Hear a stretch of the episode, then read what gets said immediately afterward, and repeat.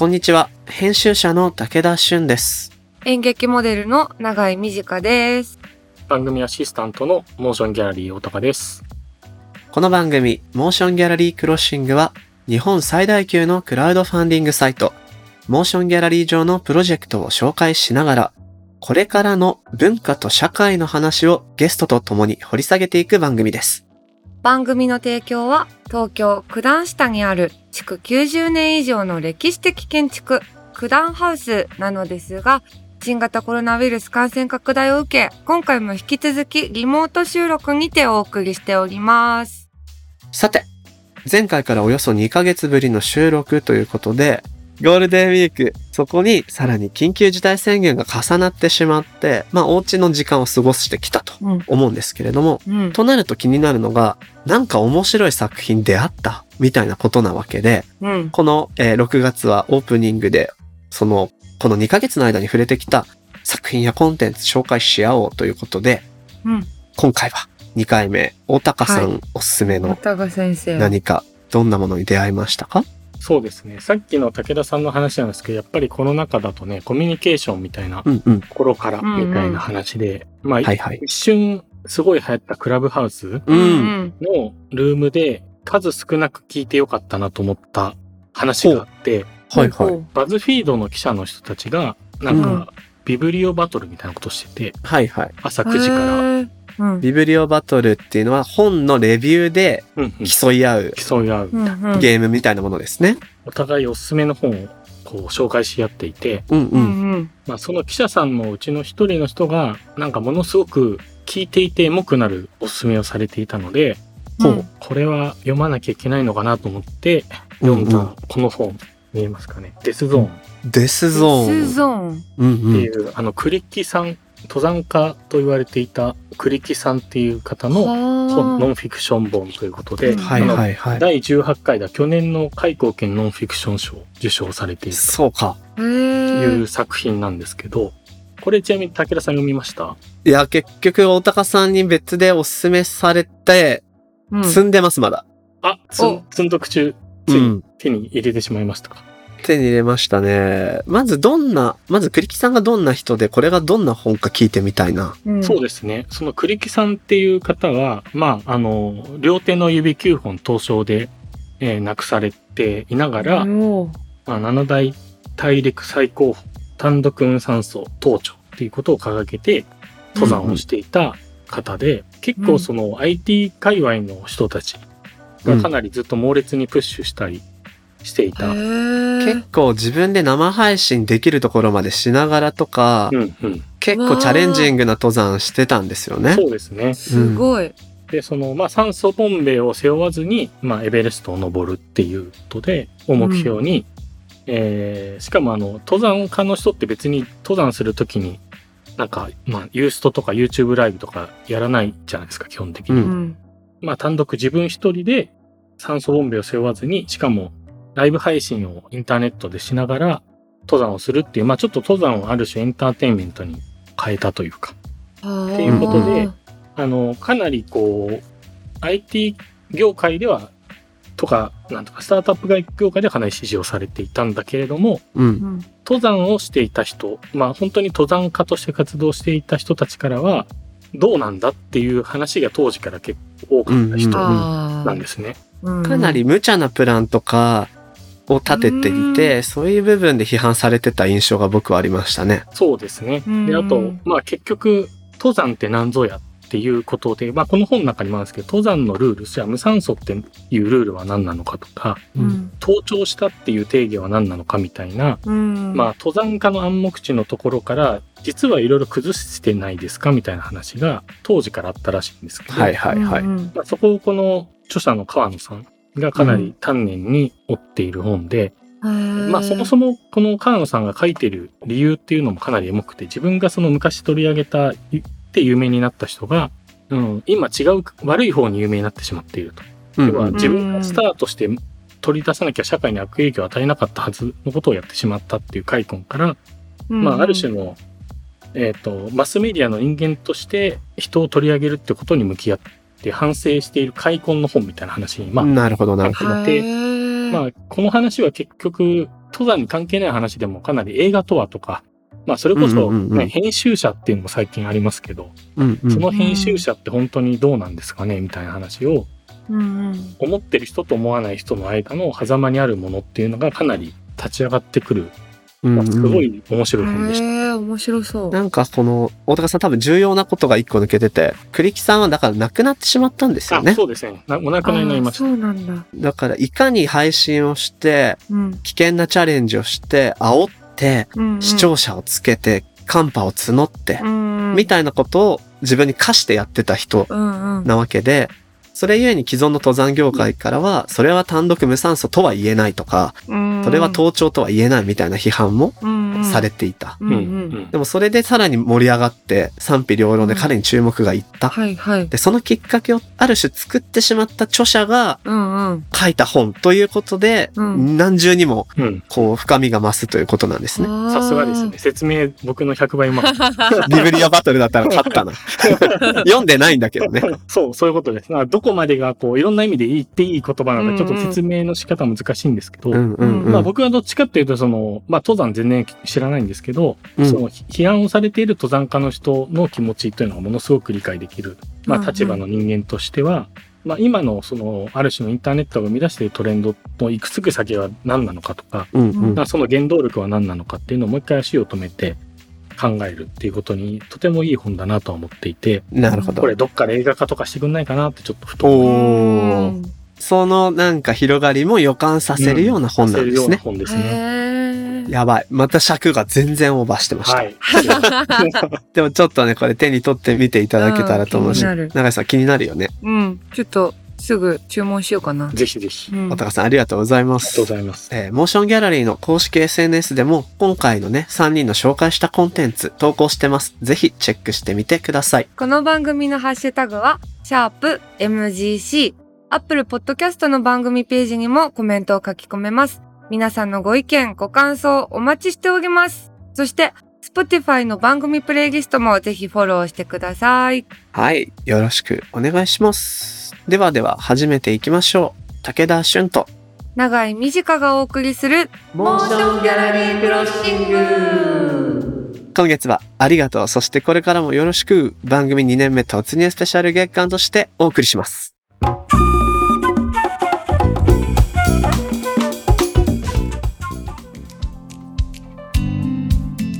さて、今月の配信はありがとう、そしてこれからもよろしく。番組2年目突入スペシャル月間としてパーソナリティおよびアシスタント大高さん3人でお送りしてますが、うん、いや今日は振り返りながら喋ろうと思ってね。はい、永井さん1年経ったんですって。あっという間だな。本当にどうだったこの現場よ。なんかまあさ、やっぱどんどん慣れてっていうかさ、うんうん、楽しく喋れるようになってったから、うん、楽しいなっていうのがやってる時の感想としてあるんだけど、はいはい、なんかそれこそさ、その2ヶ月空いたじゃない、うん、私たち、はい、うんうん、でその間さ、こうまあいろいろ別の仕事したりさ、人と喋ったりしてる中で、うん、私この1年ですっごく意識が高くなったんだって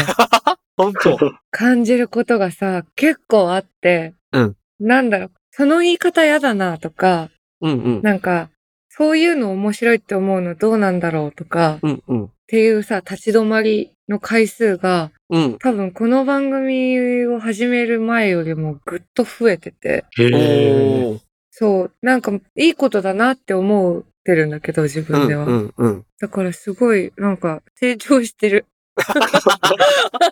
すごい成長できる現場。うん、本当に楽しいメンバーとあなたのキャリアを成長させることのできるスタッフが揃っている現場でございます。はい、素晴らしいです。なんかの会社の採用ページみたいになったな。本当だ。いやでも今永井さんがお話ししてくれたことって僕もちょっと実は感じていて、うんうん、そういうのもなんていうのかな、これどうしてもいやなんか仲間内でも話すのが、僕がこの番組をやって1年経って35歳になったんですよ、うん、気分はずっと一緒なので、はいはい、若手気分だし今も、うんうん、何かチャレンジングなことをしていきたいとも思ってるし、うん、ただ振り返ってみると20代の時の僕からしたいろいろ教えてくれてた先輩の年にもうなってるわけなんですよ。そうかそうか。そでなった時にね、年下の人に喋る喋り方とかも、うん、こうやっぱ僕中高男子校野球部育ちだったのもあって、特に男子には仲良くなりたいからこそ、ちょっとラフな喋り方しがちだった部分が正直あったの。はいはい、いやお前さ、頑張ってるのわかるよみたいな、そんな風には言ってないかもだけど、まあ敬語がほどけるのはいいとして、ちょっとマッチョに頑張ろうよ感みたいな。はいはいはい。でもそれもそもそも自分が好きじゃなかったっていうのも、なんか番組通して気づいたりとか、そういう風に人との関わり方、言葉選びちょっと変わってきた気もする、ね。なんかやっぱあるよね、やってることでの変化みたいなのって、あるあるある、あとはね、なんか、リモートとかで人に会う機会がめっきり減ってしまったけれど、定期的にしっかり時間をかけてお話しする時間としてもいい機能を果たしてくれてた気がするな。確かに、そうだよな。これなかったら本格的に新しい人と出会わない一年だったかも。そうだよね、始まった時とかは特に永井さんも最初の緊急事態宣言のさ時期だったからさ、ドラマや舞台のお仕事の現場が飛んだりして、そうだった。かなり大変な時期だったじゃない？だからそういう時に話せたのはちょっと良かったかもしれないね。確かに。なんて振り返ってみるといろいろ思い出すわけですが、これまでお呼びしたゲスト、総勢実は26名です。すごいなぁ。そんな方たちとこれからの文化と社会の話という番組の大テーマ話してきたわけですが、今ね、我々の手元にある台本にはこれまでの特集とゲストの一覧が書かれてあってね。はい。見ると壮観ですね。これ。すごい。50回やってんのよね。ねえ、本当だよね。まあ見てみながらということで、今回はゲストトークのパートを振り返りながら、1年間の話していきたいんだけど、今お話しした通り、番組スタート時が、まあ、コロナの始まりと完全にバッティングして、いきなりオンラインから始まったんですけど、初回は、ミニシアターエイド基金、本当に大きく話題になりました。こちらの、まあ、発起人でもある、映画監督の深田浩二さん、浜口竜介さんゲストにお招きしてやってったと。でその後もね、結構エイド系プログラムを取り上げていて、ブックストアエイドとか、ハッシュタグ応援させてっていう、ファンがお店をクラウドファンディングするような仕組みを紹介していきました。いろいろ文化的な動きとかの支援とかね、そういうものを取り上げていたんだけども、まあ、こっからは印象に残ってるものをざっくばらんに話していきたいし、大高さんも交えてやっていきたいんですが、まあ、やっぱ僕は最初に言っちゃうと、ブックストアエイドは一メンバーでもあるので、そうだよね。すごい、めちゃ慌ただしかった日々だったなという気もしてて、リターンのね、本ができたんですよ。ようやく。残すところ、あとはこれをお配りはもうほぼ完了してるんですけどと、最後の、支援者向けのトークイベントをやって、これにてという一旦の区切りが1年経ってようやくつきそうって感じですね。そうか、1年だもんな、この本はね、プロジェクトに参加してくださった古書店の方たちから、エッセイを書いてもらったの。でそれを全部収録していて、だからどんな思いで本屋さんを始めたとか、あるいは人によってはその自分が店に立ってる風景のことを書いてくれたりした人もいるし、こういうところにお金が届いているのかと思いながら読むとね、結構感慨深い。いいなぁ、読みたいです、なんか永井さんは印象に残ってる回ありますか？私はね、まず初期ら辺で、ここまで初期ってことでいいかな。あのね、ゲームの逆襲の回がなんかすごい楽しかったし、あと私多分この回でやっとちょっとほぐれたんだよね、なんか。あ、そうなの？ここまで結構ずっとなんだかんだこう緊張だったんだけど。あら、全然そうは見えないね。なんかね、一番こう普通に喋れた最初が多分この回だったんです。そうか。へえ。いやでも確かにテーマもそうだし、比較的世代が近い二人、ゲームの逆襲の回ではお招きしたのは、海遊プレミアム編集長の新見直くんとイラストレーターの高倉和樹くん、そしてゲーム編集者の斉藤大地さん、まあ3人でというよりは 2-1 って感じで出てもらったわけなんだけど、確かに会話もドライブしたし、同じ時代感を感じている人たちが違う仕事をしながらゲームについて一緒に語る、そうね、これは結構面白かったね。楽しかったです。大高さんは、じゃあここまでを、この24回までを序盤としたときに、どの辺が残ってますか？まあ全部だけどね。まあね。まあ全部ですけどね。まあ僕はやっぱ、まあ強いて言うならっていう前提でミニシアタイド基金かなとは思いますと。ほうほうほう。まあ、ブックオフサイドもね、ミニシアタイド基金も僕も発起人としてスタートしてる感じですけど、うんうん、まあその、まあ、ポッドキャストをね、モーションクロスに始めるタイミングで初めてコロナになってミニシアタイド基金も同時に立ち上がってっていう中で、初回の収録みたいな話になったので、うんうん、もうほぼもう完全になんていうんですかね、変な範囲というか、うんうん、ずっと寝ないでやってる中でのポッドキャスト収録みたいな、はいはいはい、でしかも完全に手探りじゃないですか、第一回も、うんうん、よくわからないランナーズハイ状態でこれをやっていたことをすごい思い出します。そうか、この時期なかったですね。確かに大高さん寝てる時間ないかったね、あの時期。そうだよな。寝てる時間ないって口で今言ったけど、生き物として相当やばい状況だからね。うん、そうなんです。本当よく走りましたね。逆にだからこの収録できたのかなって今考えると、なんかいろいろはちゃめたな東京で急にリモート収録ですとか言ってなんかやってたけど、うん、うん、多分もう肺状態だからなんかいけるかいけないかも考えずにやってた気が。やるルーしかコマンドがない。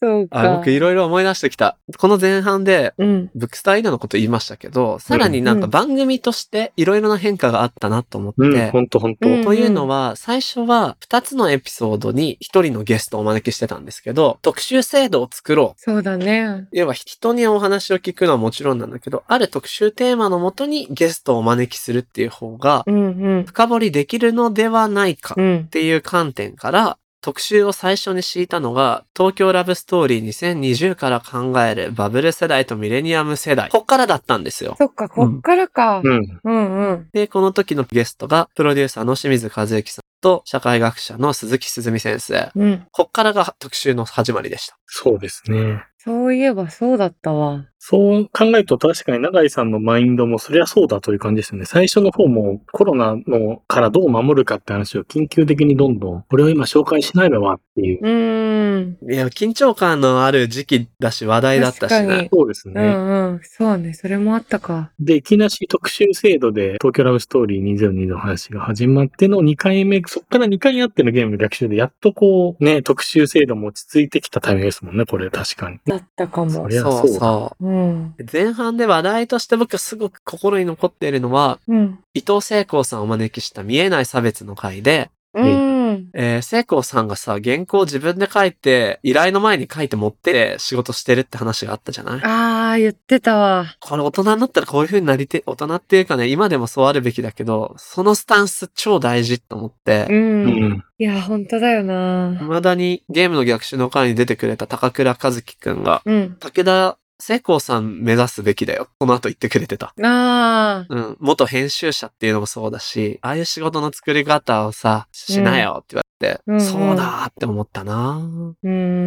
いや、聖光さんはな、かっこよかったな、やっぱ。かっこよかったよね。ね。さて、番組は後半に入っていきますと、うん、特集制度として2つ後半部はやっております。まずは、そうだ。大トピックとして、デジタル化する社会で起きているソーシャルジレンマ。うんうん、こちらでは津田大介さんや春さんをお招きしたり、その後は編集ってなんだろうっていうところで、はい、編集者の手ほどき、うん、影山優輝さん、うん、さらにはメンタルヘルスの回でトビーさん、ゴメス君、うん、その他にも SDGs 近藤秀則さん、長谷川ミラさん、うん、インディーミュージックの現在地マイカレブテさん、本田二郎さん、最新では見える音聞こえる風景で橋爪祐介さん、篠田しおりさん。すごいな、こう見てると、うん、ほんといろんな方が。どうでしょう、後半で印象的だった回。どれだろうなぁ。あ、でも、編集者の手ほどき？影山さんが来てくれた時、多分ちょうど本を作り終わったくらいの時期で、本作っても編集者ってどういう人なのかわかんない状態だったから、うんうん、なんか、やっとわかりましたって感じで、すごい、なんか、ありがたかったし、うん、面白かった記憶があります。なんか影山さんは書籍をもともとやっている立場から、今は街づくりも編集の視点で取り組まれているっていうことで、結構今メディアがいろいろ変わっている中で、編集っていう言葉がね、マジックワード化してるっていうか、何なのかようわからんってなってたから、それについてゆっくりね、そもそもメディアっていうのはこうで、編集っていうのはこういうことで、自分はこういうメディアに対してこういう編集をしているんだよ、なんていうことを教えてもらえたよね。面白かった。大高さんはどう？僕はインディーミュージックの現在地の回ですね。マイカル・ブレッテさんと注目はジャパンの本田二郎さんに来ていただいた回ですけど、まあいろいろすごい面白い話というか、インディーミュージックのあり方とか、新しい音楽の届き方、作り方みたいな話を聞いて、まあクラウドファンディングね、我々やってるクラウドファンディングにつながる話も非常に多いなと思いつつ、最終的にこう番組のオリジナルソングを作れるかもしれないってところに、未だに僕はちょっとやってみたいかも勝手に思っている。そうだ。永井さんと僕で作れますかね。作れますか。これなんかそれこそあれですよ。もしもし文化センターのみんなと作ることもできるわけですから。できるわけですよね。確かにそれめっちゃいい。みんなでコーラス録音してね、すごい最後そう、ね、コーラスでやるみたいな。いいな。そういう夢も膨らむ話。なんかあれ以来マイカちゃんのテレビ CM が見えると毎回見ちゃうようになったし。確かに見ちゃう。なんならさらに取り上げられてるマツダの MX30 っていう車がかなり好きな車になってきて、車買う予定はないんだけど、買うならいいなマツダみたいに思い始めたから、まんまと CM って聞くなって思ってます。確かに。僕は後半だとね、いやどれも良かったんだけど、やっぱり僕が良かったのは持続可能な社会における想像力の中での永井さんの質問だね。ああ確かにあれはクリティカルヒットでした。もういいよ。あれ超いいですよマジで。永井さんのいいムーブって何回もあったんだけど、僕あそこ MVP だったかもしんないな。よかった。まあどういうことなのかはぜひ皆さん聞いていただきたいよね。いやそうですね、確かにそうですね。永井さんがね、このゲストに一切気を使わず素朴なパンチを打ち込むっていう名シーンがあるんですよ。ぶっちゃけみたいなことの質問がね。ちょっとね殴っちゃったなって思った。いやあれね綺麗に入ったよね。みんなハッとした。あれがあるから対話って意味あるよねってそう思わされた感じですよ、本当に。あの回はシンラさんにも取材に入ってもらっていて、だから記事で文字起こし版のサマリーも読めるんだけど、あの収録後コメントで永井さんがこう自分が賢ぶらないでいられ続けるようにしたいみたいなこと言ってたじゃない？言ったかも。いろんなこの番組通じていろんなこと知れてるけど、なんかそれ素朴な疑問を忘れないようにしたいみたいなこと言ってて、そうだって思いながら僕は自分の原稿を直したことを覚えてます。いや本当にリスナーの皆さんもいや何の回でどんな話してんのって気になりながらわかんないなって思いながら聞いたと思うんですけど、まあ Spotify でも Apple Podcast でも前回もちろんいつでも聞き直しができるので、ちょっと今出た流れでもね興味があるものがあったら、ちょっと拾い聞きでもいいからしてもらえると嬉しいし、過去回の感想とかまで聞けると、あやっぱあの回良かったよねって僕らも思えて、今後の番組作りにもつながっていくと思うので、ぜひぜひお願いします。まあこうやって振り返ってみるといろんなことできたな、そしてコロナと一緒にやってきた番組だったんだなっていうことを思ったわけですが、まあコロナ禍でねいろんな困難を抱えているクリエイターやプレゼンターがいっぱいいて、モーションギャラリーもいろんな支援をしてきましたよね。はい。やっぱり去年の2月のコロナが始まったタイミングで、まあエイドファンディングプログラムという名前でいろんなその飲食店だったりミニシアターだったり小劇場本屋さんだったりみたいな、まあ文化施設を運営されている方々のまあ被害を最小限に留めて、まあそういう街から社会、コミュニティだったり文化だったりを作っている場所をみんなで支えようということで、僕らのモーションギャラリーとしての利益はまあゼロにして、決済手数料のみでクラウドファンディングでみんなで集めるっていうプログラムを僕らがいち早く開始をして、本当に20億30億円ぐらい1年間で、お届けすることがまあできたなと。すごい。大高さんそれ 10% 取ってたらさ。いや、本当ですね。2億円の売り上げなんですよ。本当だよ。本当ですよ。番組何年続けられるんだっていうね。ぶっちゃけ、ちょっともったいなかったなって思いませんでした？一瞬思ってました。よかった。一瞬ミニシアタイドの時とか3億円かみたいな。これってもしかしてとはすごい、まあ、正直一瞬思いましたけど、まあ、そういうことじゃないよねと、いうことで、まあまずでも逆に言うとそのモーションギャリーというかクラウドファンディングを僕らが始めたそもそもの存在意義みたいなところにかなり直結するアクションだったなと思っているので、いやむしろやっていてよかったなっていうのはすごい、まあ、社会にとっていい影響を与えられてやっててよかったなっていう意味では、確かにすごいなんかやる続けるモチベーションには本当に、まあ、皆さんにさせていただいたっていうところもあるんですけど、可能性が開けましたよね。そうですね、そして長期的な支援募るベーシックインカム、ベーシックはリリースされていて、まあ、前回でも詳しくお話ししたのでそこ気になる方は聞いていただきつつ、今新しいキャンペーンもてるんですって。あ、そうなんです。あら、この1年間このエイドファンディングプログラムっていうのをやってきていて、でちょっとコロナに関してもいろいろフェーズが変わってきてるよねというところで、新しい支援の形というか、もう緊急事態宣言が終わったタイミングで多分エイドファンディングプログラムも一旦また閉じるということになると思うんですけど、まあ、今度はそのまああまねく等しくみんなこれからどんどんまあコロナによる損害も得ていて、まあ、新しい活動もしづらいよねという中で、もうちょっと新しい活動をする人にまあ、どんな条件もなくというか、幅広く活動を、まあ、背中から押すことができたらなということで、ペイットフォワードっていう名前をつけて、キャンペーンをスタートしていて、これはまあ、みんなの、まあ、性広がりの 8% ということで、まあ、通常僕ら 10% の手数料いただいてるんですけど、8% で、プロジェクトを立ち上げられるようにしますっていうプロジェクトなんですね。で、中身としては、基本的にまあ、もちろん今までクラウドファンディングしていただいた起案者の方、クリエイターの人の、まあ、紹介があれば 8% にしますよと。で紹介していただいたクリエイターはまた次回やるとき 8% になりますよということで、まあ、性広がりの新しいグッドムーブメントを生み出すコミュニティの輪をどんどんみんなで広げていこう、恩送りをして、社会にグッドバイブス届けていこうというので、ペイットフォワードという名前でそんなプログラムを始めました。恩は返してもらうのではなく、次に渡す、フォワード、前に支払う、次に支払う、そういうイメージのプロジェクトなんですね。そうですね。やってるやん。すごいじゃん。偉いやん。と優しいじゃん。優しい、やった、自分にも優しくしてあげてね。そうそう、誰か僕にもペイットフォワードしてくれたら嬉しいな。まあ何より我々へのペイットフォワードはリスナーの方が聞いてご感想を送って、あるいは人にね、そんな風にねリスナーの輪を広げていただけたらとっても嬉しいです。嬉しい。嬉しいです。今年もよろしくお願いしたいと思います。お願いします、では今回はここまでにしておきましょう。これまでの配信エピソードは番組ホームページのほかSpotify や Apple Podcast からもお聞きいただけますので、ぜひぜひチェックしてみてください。そして番組コミュニティ、名前はどうなったかしらへのご参加もお待ちしております。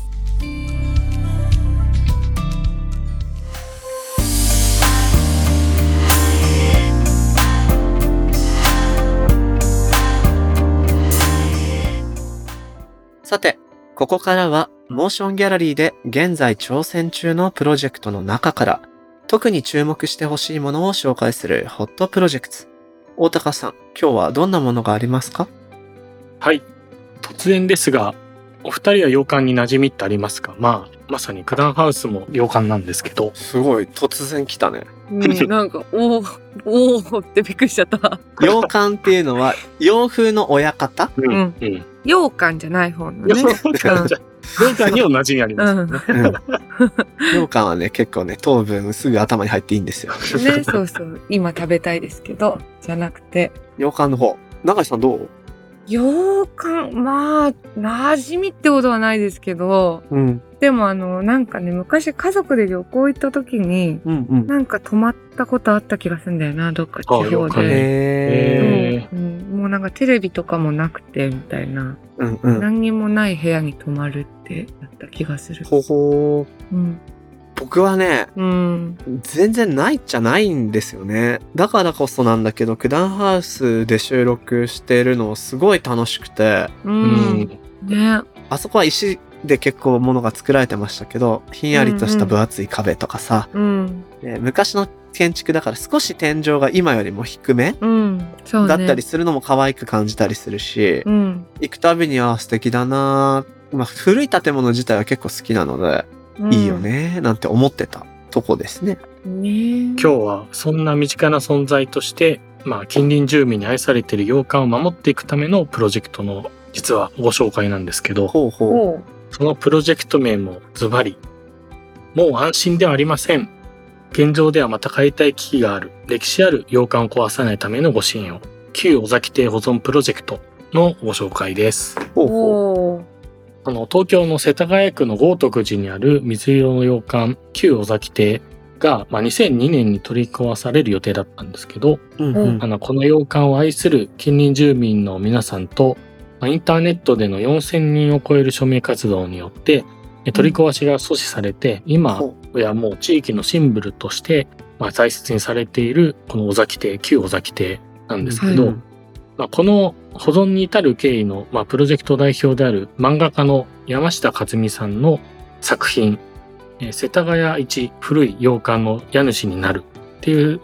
作品でも語られているとのことで、うん、まあ、本当に多くの方から様々な形で、まあ、保存を望む声が、まあ、上がっている、そんなプロジェクトなんです、うん、ほー。で、なんとか解体は免れたんですけど、まあ、建てられてから100年以上経つ、まあ、この建物をこれから守っていくにはまあ当然ですけど、まあ、補修が必要ということで、うん、まあ、その補修はいくらぐらいかかると思います？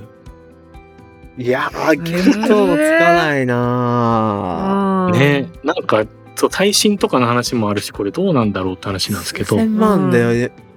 収まんなかったりするのかしら。いや、ズバリそうですね、ね、最低でも1億円っていうことで、いや結構やばいっすよ。やっぱ古いのもあるし、うん、規模も大きいから、うんうん、それでその旧尾崎邸を、まあ、元の美しい洋館の姿に戻して訪れる皆さんに長く愛されればにすることで保存を続けるっていうための、まあ、支援プロジェクトが今モーション内で始まっているという感じですね。なるほど。はー、なるほど。これね、僕世田谷区結構長く住んでるのもあってお散歩する機会とかも多いんですけど、うんうん、何度かね見たことある。あ、なんか古い水色のお家があると思って、うんうん、すごい素敵なんですよ。爽やかなね印象でね、写真で見てもすごい可愛くて、可愛いよね、うんうん、いいですよね。ね、これがね、尾崎邸旧尾崎邸旧尾崎邸って言ってますけど、ダーレっていう人のために入れておくと、うん、まあ、県政の神と言われたね、東京市長、東京が市だった時です。はあ、うんうん、の市長、尾崎幸雄さんのご邸宅だったと。へえ。で、もともとは麻布に立っていたものを昭和8年かなんかに世田谷区の今の豪徳寺の場所に移設したそうで、うん、すごいな。なんかその話自体もすっごいことするなって思うんですけど、うんうん、やっぱりこういう古いね素敵なランドマークって地域の住民の方からも愛されるんだなっていうのをね改めて感じますね。なんかヨーロッパとかだとやっぱ街並みにかなりね古いものがしっかり残ってて、それをまたリノベして使われてるみたいなのが、うんうん、なんか文化的にもいいよねと思うけど、東京はやっぱ地震もあるから、うん、そういうのが少ないからこそ残したいって思っちゃいますよね。そうそうそう。スクラップ&ビルドでね日本文化はこうアップデートされていったわけだけど、災害とかに対して、うんうん、ただこういう素敵に残ってるものはどうにかね、うん、維持できたらいいなと思うんですけれど、うん、はい。でこのプロジェクトのね代表が漫画家の山下和美さんということで、はい、先日ランドという作品で手塚治虫文化賞漫画大賞を受賞されましたが、うん、このプロジェクトリーダーでもいらっしゃるということで、うん、メッセージもいただいてるんですよね。はい。旧尾崎邸保存プロジェクト代表で漫画家の山下和美さんからリスナーの皆さんに向けてメッセージが届いています。海外では100年以上古い建物でも当然のように活用と保存をされています。一方日本では多くの古い建物は壊され消えていき、残念でなりません。旧尾崎邸も解体予定でした。融資を受けて買い取り解体阻止できましたが、安心とは程遠い状態です。現在60代の私たちが死ねば、相続税のため土地が売られ、洋館が壊されるのは確実なので、ならば叱るべきところに寄贈したいと思えば、活用できない建物は不要とされてしまいます。保存し続ける方法は、補修して元の美しい洋館の姿に戻し、活用できる建物に変えることしかありません。当プロジェクトでは漫画家や建築関係者たちの協力で様々なリターンをご用意しました。どうかご支援をお願いいたします。とのことです。そうだね。なんか、よく言う、こんな古い建物じゃなくても、人が使わないと建物って、ね、ダメになるのが早いっていうじゃない？手入れがされないと。だからまず、この、綺麗にして、いろんな人が活用。それこそ、九段ハウスさんはその辺をね、すごく多分頑張って、あの状態まで持っていったと思うんですよ。で、そういう風に場が出来上がると僕たちみたいに収録で使わせてもらうみたいなことができるわけで。そうだよね。確かに。そう、使うっていうことが続けるためにはすごい重要なんだなとメッセージ今伺って思いましたね。山下和美さん、どうもありがとうございました。このプロジェクトはモーションギャラリーで7月28日までぜひチェックしてみてください。